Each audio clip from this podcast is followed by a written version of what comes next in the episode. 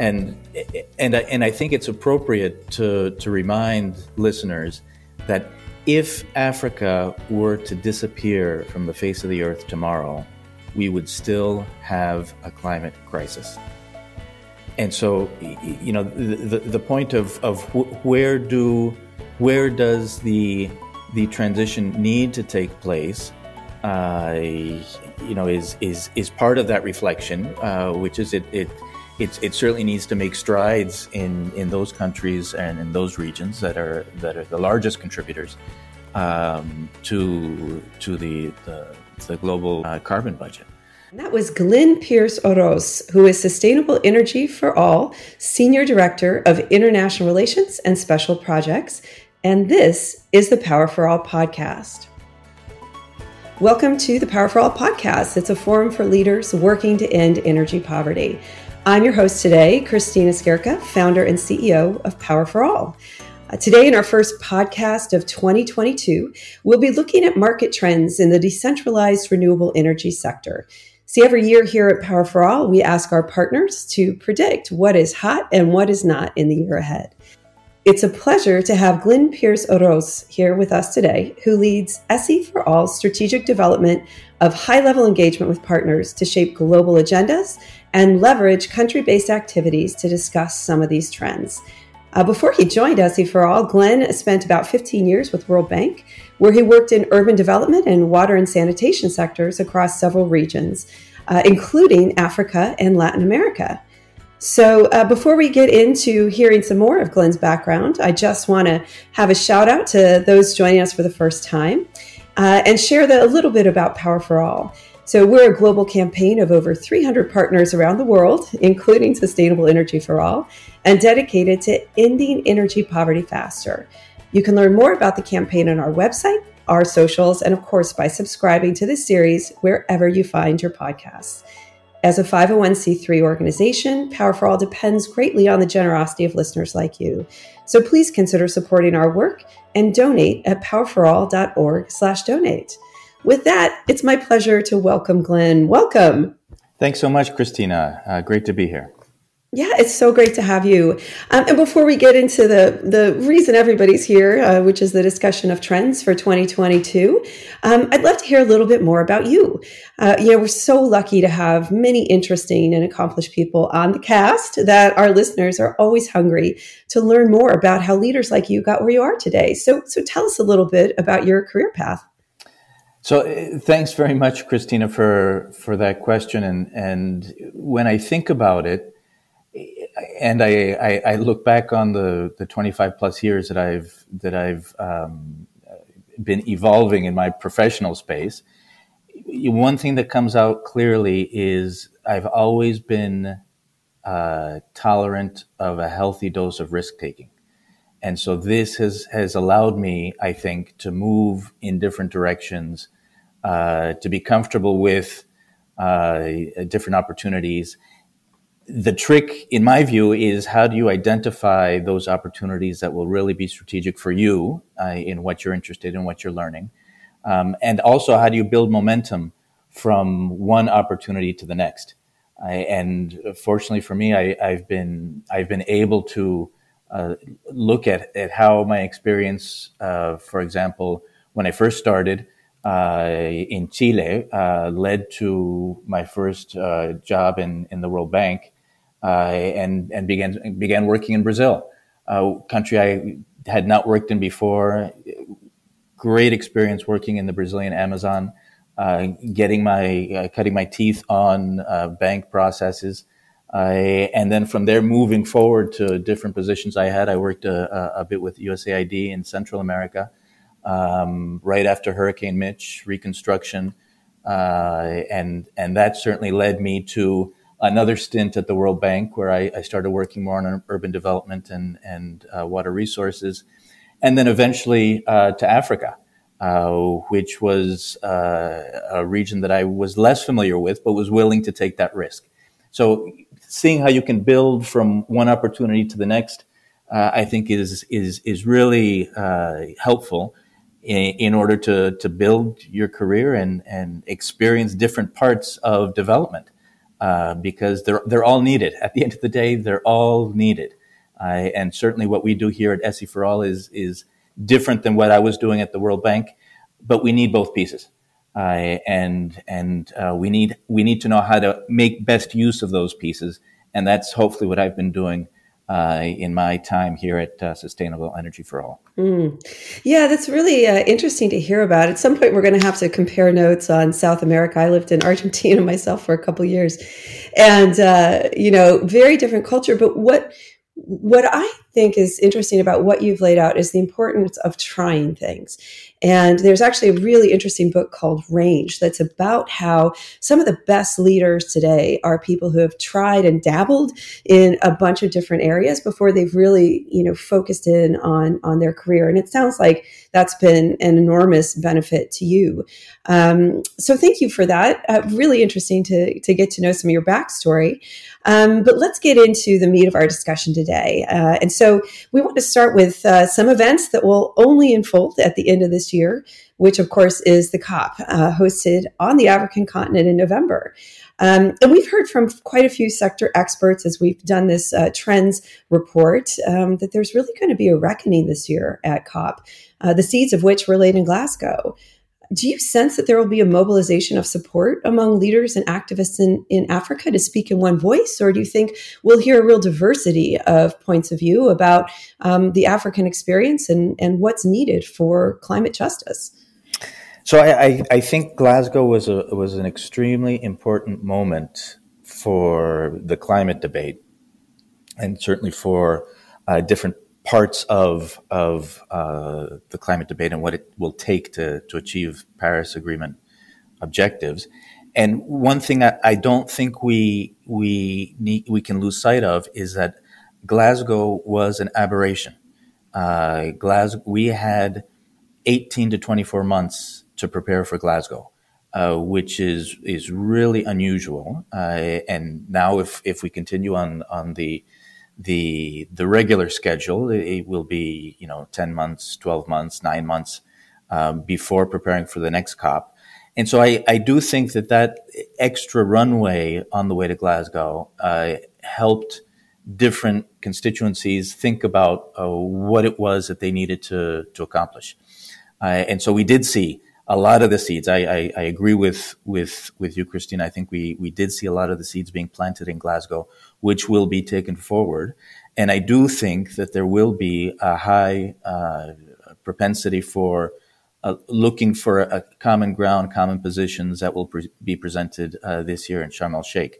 Uh, some of the broad things that, that, will likely come out have to do with with financing, with the loss and damage uh, agenda that, that was that was put on hold, quite honestly, in Glasgow. Um, but also this this uh, recognition of of the inequalities that persist, uh, both within countries, uh, between regions, uh, across regions, uh, and and this is where an Africa COP is going to be extremely helpful uh, because it, this year we we expect to have the space uh, to be able to discuss exactly how sustainable development can move forward, recognizing uh, that the reality of, of the global north is very different than the reality of the global south. Um, but both can still work towards uh, a Paris aligned uh, development platform. Um, but we have to have that discussion, and I do think there are going to be some important uh, concerted efforts uh, uh, on uh, on the part of different African countries and other regions as well uh, to to move forward in a concerted manner. Right. And of course, we've got this reality, right? Which is that Africa contributes about 4% to emissions, but it's, it's obviously one of the most vulnerable continents when it comes to climate change. And even more interesting is that Africa has, has states that produce and sell oil, uh, you know, ranging from Uganda to, to Tanzania and Kenya that have newly discovered oil and gas that they're banking on to build their economies. So, do you think such different economic interests will divide Africa and weaken the calls for a more decisive move towards SDGs and, say, renewable energy? So I want to I want to first touch on on your first point, which is how much Africa contributes to uh, global emissions. I, and I, I I heard something that was that was really provocative. Um, I think it was just last week in in a in a webinar Uh, uh, organized by Africa Europe Foundation, and and I, and I think it's appropriate to to remind listeners that if Africa were to disappear from the face of the earth tomorrow, we would still have a climate crisis. And so, you know, the, the point of, of where do, where does the, the transition need to take place, uh, you know, is, is, is part of that reflection, uh, which is it, it, it, it certainly needs to make strides in, in those countries and in those regions that are, that are the largest contributors um, to to the the, the global um, uh, carbon budget uh, with their emissions. Um, so I, I, think that's that's that's really important to to keep in mind. Um, in in terms of of your question about uh, you know you know how the economic interests and newly discovered oil and gas uh, are maybe affecting uh, the way different countries view uh, you know the, the, the whole Paris discussion, I, I don't know that there will be many uh, divisions around the economic interest per se, um, but I, I do think that there what would really be helpful is a more sustained movement, and I'm thinking of Africa in particular now, a more sustained movement towards greater integration. Uh, and we do see efforts which abound. Um, you know, with the African Union, uh, with the uh, Africa uh, Continental uh, Free Trade uh, effort, Free Trade Area effort, Africa 2060. These are all extremely important, um, but it needs to be sustained in terms of, of demonstrating greater integration. And where it goes off the rails at times is is when there there are too many issues to be dealt with um, in individual countries, and, and and this is certainly what we see in in in you know just this week in Burkina Faso. Um, so so I, I, I think there you know the the, the there won't be the, the types of divisions around economic interests because there is there's there's good consensus it will be uh, will there be any distractions that that um, that that push that common voice uh, off track mm-hmm. yeah point well made um, you know and I, think this also connects to uh, the bigger topic which is really this whole conversation about a just energy transition and SE for All, uh, Damilola in particular, are very involved in this conversation globally. Uh, and I'm just curious, you know, is that a conversation we can have? Is it feasible at the moment uh, to be thinking about a just transition? Um, or, or do we need to be rephrasing things or thinking about things differently to put nations most vulnerable to climate change at ease? What what role do you think uh, this conversation will have at the future COP? And I guess really, what is was your point of view on this um, taking center stage? Very very important point, Kristina, and and I think this is this is something that we will where we will see a lot of movement uh, in terms of, of really addressing you know what is uh, the just energy transition. And and and SE for all in particular we're we're uh, much more comfortable and we're starting to to be much more specific in our terminology.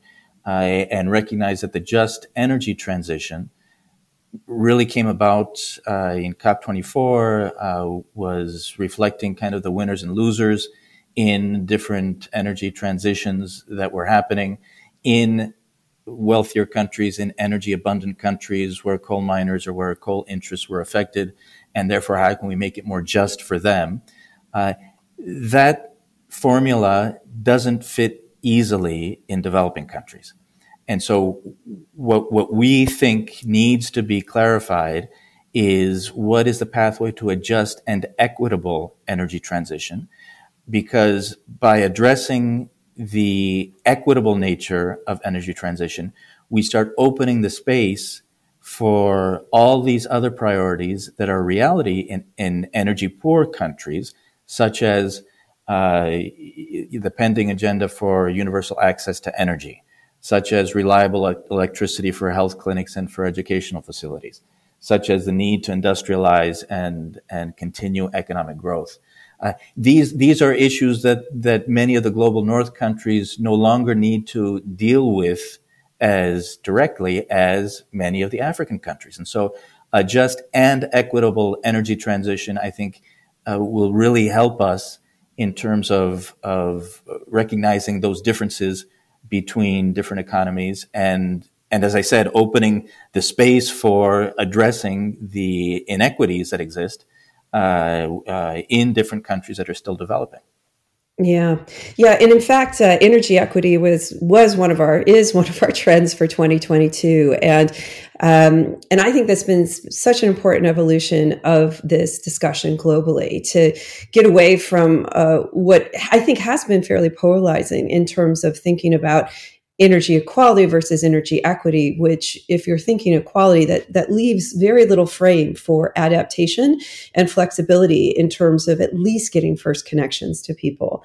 Um, so it, I, I, think i'm with you. I think that's going to be uh, not only a vital part you know part of the agenda um, but increasingly something we hear more about. And so it's great that SE for all is, is raising that as well um, and, you know, down this path in this discussion, uh, you know, thinking again about COP and, you know, the last one and what the next one will look like.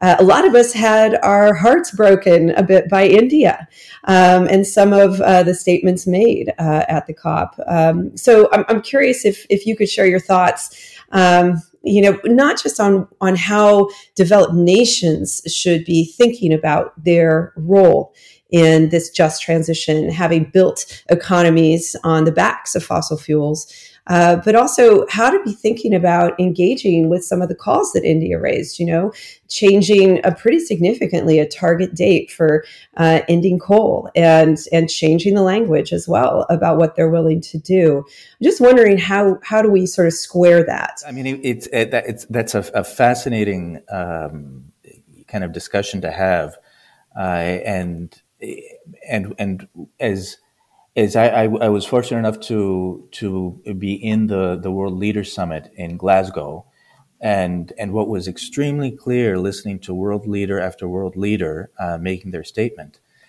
you know, it, and your listeners may be aware, but it's, sometimes it's an empty room. Sometimes it's it's it's speechifying to an empty room, but the target audience is always the people back home uh, and so each, you, you could clearly draw a, a line through the statements uh, and recognize how each leader was positioning this issue uh, for um, his or her constituents um, back home. And I see the same thing with, with the way um, Prime Minister Modi uh, kind of framed this issue. And it, while, while I, you know, I, I, I, tend to agree with, with you, Kristina, in, in terms of, of uh, you know, wishing for something or, or, or, or, wanting to see something that's, that's a, a, a, little bit closer to the 2050 target, I, I can understand completely, uh, you know, where Modi is coming from. And I think it goes back to, uh, kind of learning more or being more informed collectively of uh, kind of the, the, the, global carbon budget, um, which historically, uh, you know, if, if, you look at it in historic terms, um, you know, should be available for economies like India's uh, and others um, to pursue their development aspirations. Uh, and and, and so I, I, think there's a, a certain amount of of, um, uh, of ground truthing uh, in that, uh, in, in, terms of understanding, you know, where where some of these leaders are are coming from when they make these statements. On the plus side, I think that the direction of travel is much more important than a particular target in terms of the year. Uh, and I'll I'll I'll I'll, I'll pause there and I'll delete there, um, and I'll, I'll I'll just start this last part again because I think that what Prime Minister Modi and other leaders are dealing with uh, has as much to do with the direction of travel as it does the the date for a, a particular target. And so I think we need to value that direction of travel uh, and start asking ourselves, it's okay, it's if, if, it's 2050, if it's 2060, if it's 2070, uh, what will happen in the next few years? And I think that's that's the real question. Uh, and if if you, if if you talk to uh, you know your friends, my friends who are are working in uh, on the business end of things, you know they will not be impressed with with a a vision of of 2070. They'll want to know, okay, what's happening this year and next year, uh, so that we can make decisions. And and that's where the rubber meets the road. Uh, and and so I, I do think direction of travel is important. Uh, but even more important is what's happening over the next three to five years, and and that's where we have to keep our eyes open and and aware of what's happening in places like India over the next three to five years. Yeah, and it's it's interesting to kind of build on what you said, and, for our listeners who might not be as familiar, uh, the topic really was a, sort of threefold. So right before the beginning of COP, India released uh, a, a, quite a hard hitting video um, that really took to task Western nations, including the United States, um, and really, uh, I think, raised the specter of needing essentially, uh, you know, fair play and adequate funding to uh, reduce the impacts of climate in their countries that we've mostly created in our countries. Um, and then there were a couple other pieces to that. One was, uh, you know, switching the date of commitments uh, that Glenn was just speaking about, and then uh, also choosing language that was phasing down instead of phasing out coal. And so it's interesting what you say because at the end of the day, you know, our team in India has said, look, and one of the trends for 2022 was very much on the theme of you know international commitments will look one way and say one thing exactly for the reasons you raised right because of, of the home audience but what's actually happening on the ground is quite different and in fact uh, you know the the growth rate for for example the renewable energy sector or the decentralized renewable energy sector is just thriving in India. And when we look especially at productive use applications, say, for example, for cold chain or hospitals, as, as you raised earlier, Glenn, uh, you know, that's a thriving market. And the ability to get renewables into that growth area is is quite something people are bullish on. So it, it is an interesting sort of uh, global tug of war. I think you have a very hard job, you know, managing that sort of global uh, narrative, and yet really supporting what's what's happening on the ground, which is incredibly important work. It, Kristina, if, if if I can if I can build on that because I, I think the examples you you raise are are extremely important to illustrate that you know progress is not linear. Uh, you know, we may be arriving at different tipping points in different parts of uh, the sustainable energy space, uh, and we need to be okay with that. And we need to gravitate towards those areas that that, that are tipping points, and they may begin uh, uh, on the government side, they may begin on the private side, they may begin uh, with the technology, um, and and that should be fine too. Uh, so so perhaps that's that's where I'm I'm a bit more sanguine in the sense that you know once we get things moving, um, you know the, the rate of progress will be exponential, uh, and and hopefully those target dates. Uh, you know, will all of a sudden be be surpassed by by earlier dates when when we realize uh, you know where we can make this this type of exponential progress. Yeah, yeah, and and at the same time, narrative does matter, and you know, phase down versus phase out caused a, quite a stir in the global media, um, and of course, one of our trends that uh, we're talking about here is really the role of mainstream media and the incredible growth of coverage, not just coverage about climate, but correct, scientifically based, fact based coverage has really, really grown, um, especially in this last year. Um, so, how do you think media is going to be playing into, in particular, you know, COP27 coming up, but overall, our, our global effort to achieve the SDGs, uh, in particular SDG 7 by 2030?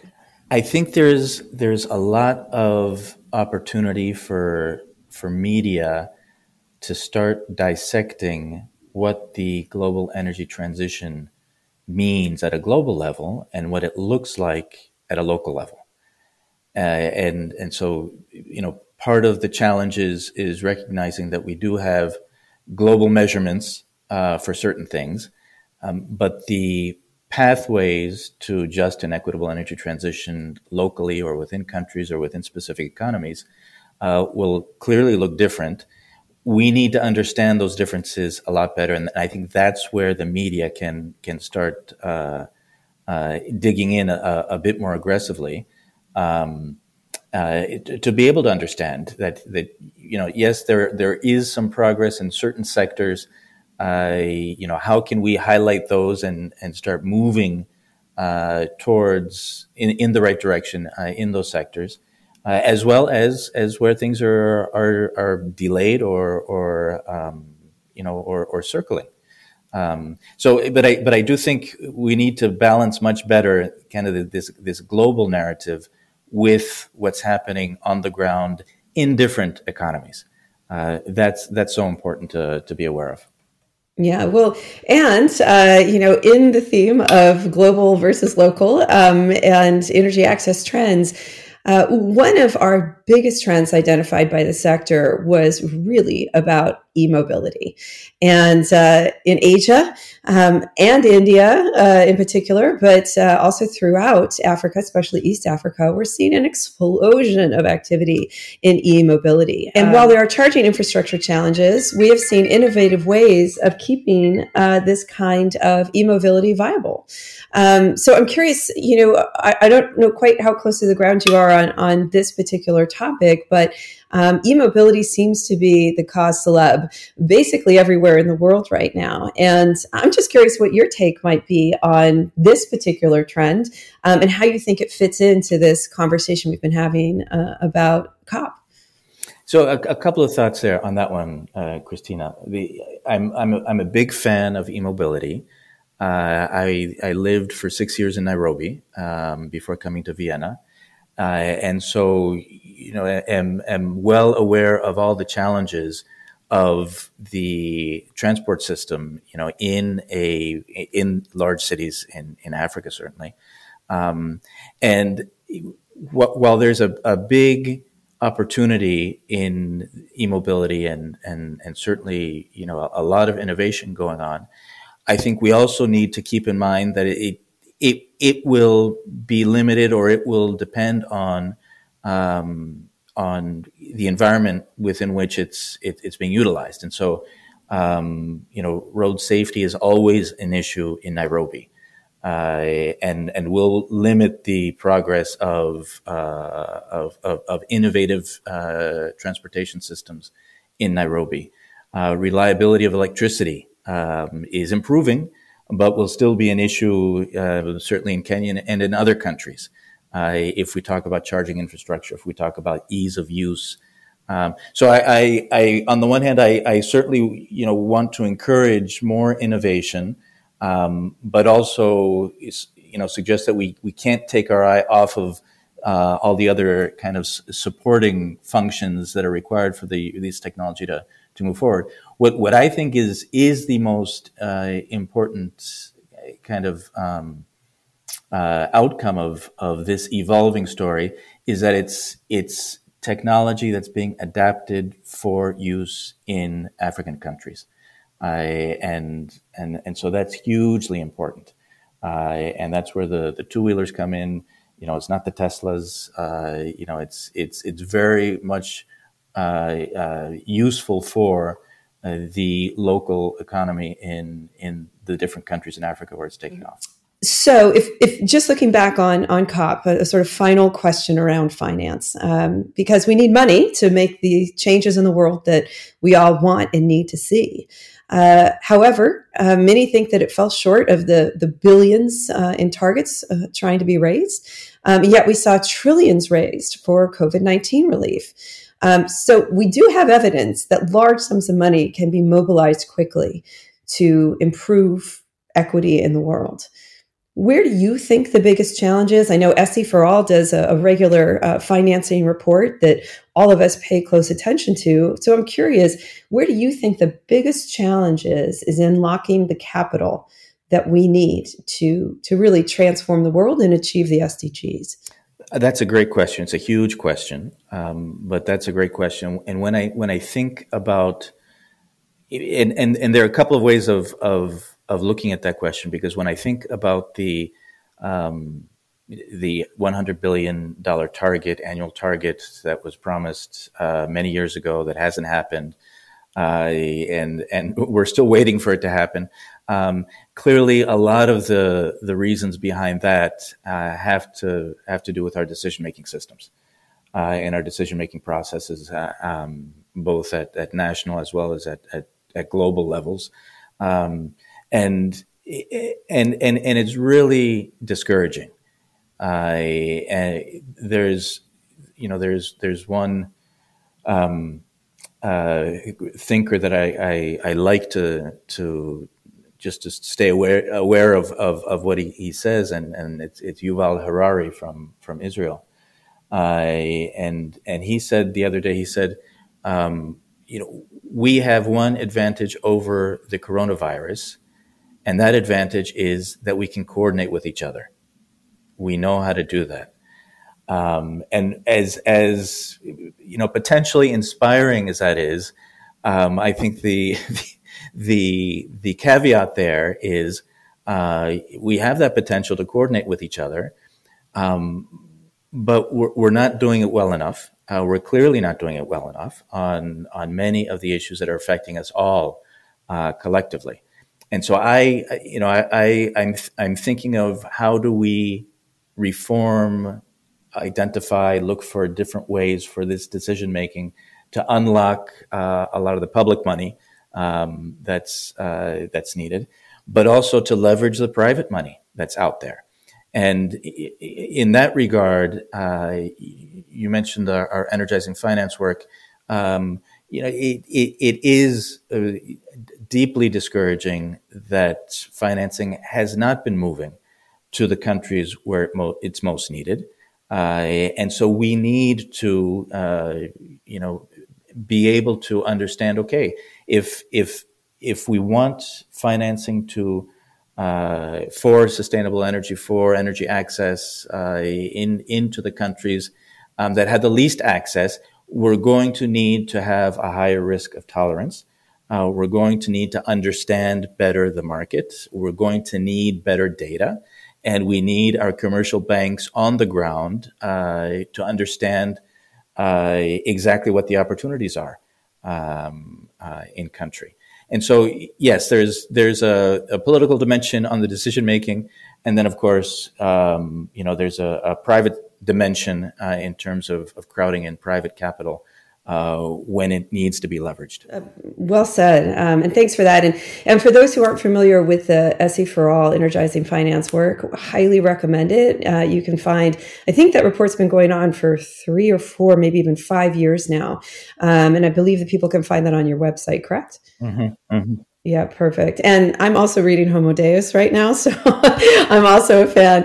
Um, well, look, my final question for you before I, I let you go is just your personal take on trends. You know, we have sourced from several partners um, and come up with an amalgamation of, of what those trends are, but everybody's got their own take on things. So I'm curious if you had to pick maybe three trends uh, they could be cutting edge, they could be surprising, or they could be obvious what do you think um, the future of 2022 holds for the decentralized renewable energy sector? So I think I think there there are probably three things that come to mind, three trends that come to mind. Um, and the first has to do with making the global energy transition more local. Uh, and it, it, it, you know, it's reflected in, in some of, of the ideas I shared with you in terms of the just and equitable uh, energy transition, uh, making sure we have a better understanding of you know what's happening in countries and how it's linked to global targets, but the differentiation of what's happening in countries. I think that's going to increase in terms of its noise level uh, this year. Uh, understand you know how the global energy transition becomes local. The second trend uh, is what we were just talking about, which is financing. Uh, and you know, while while there are some uh, you know, really encouraging signs, and and uh, the the Global Energy Alliance for People and Planet, uh, which was launched at COP, uh, which your listeners may be familiar with, but it's it's a it's a, a, wonderful move by philanthropy to see what its funding can do to be helpful both in energy access and energy transition. Uh, those are you know those are positive developments, and so you know that's that's moving forward. Much more is needed, um, but that will be something that that's discussed uh, you know in, over 2022. And the third trend, which is I think uh, uh more of a, a concerning trend, is the digital divide, and I, I, I can't you know stop worrying about the trend lines between those of us uh, who are in society who are already you know w- well on our way of, of harnessing artificial intelligence big data quantum computing uh, to make our lives easier. And those of us who don't have access to reliable electricity. And so you know as this as those trajectories you know continue uh, to grow and be divergent um, you know this is going to be a serious problem. And so uh, it's this this this I would say negative trend of the digital divide um, that is is something that that that does worry me uh, but is something that I think that we'll we'll see playing out as uh, as AI continues uh, over this year, and as we as we still have a, a gap in terms of of energy access. Uh, as well. Um, Glenn, thank you so much for your time today. I, I, hope you'll come back again sometime in the future and uh, join us for the podcast. And um, thank all of you for listening. Uh, reminder that you can find a wealth of sector news, analysis, and data on our website, powerforall.org, as well as the Platform for Energy Access Knowledge or PEAK. Uh, you can also sign up to receive our monthly newsletter. And if you'd like to support our work, you can always make a donation via our homepage. Until next time on the Power for All podcast.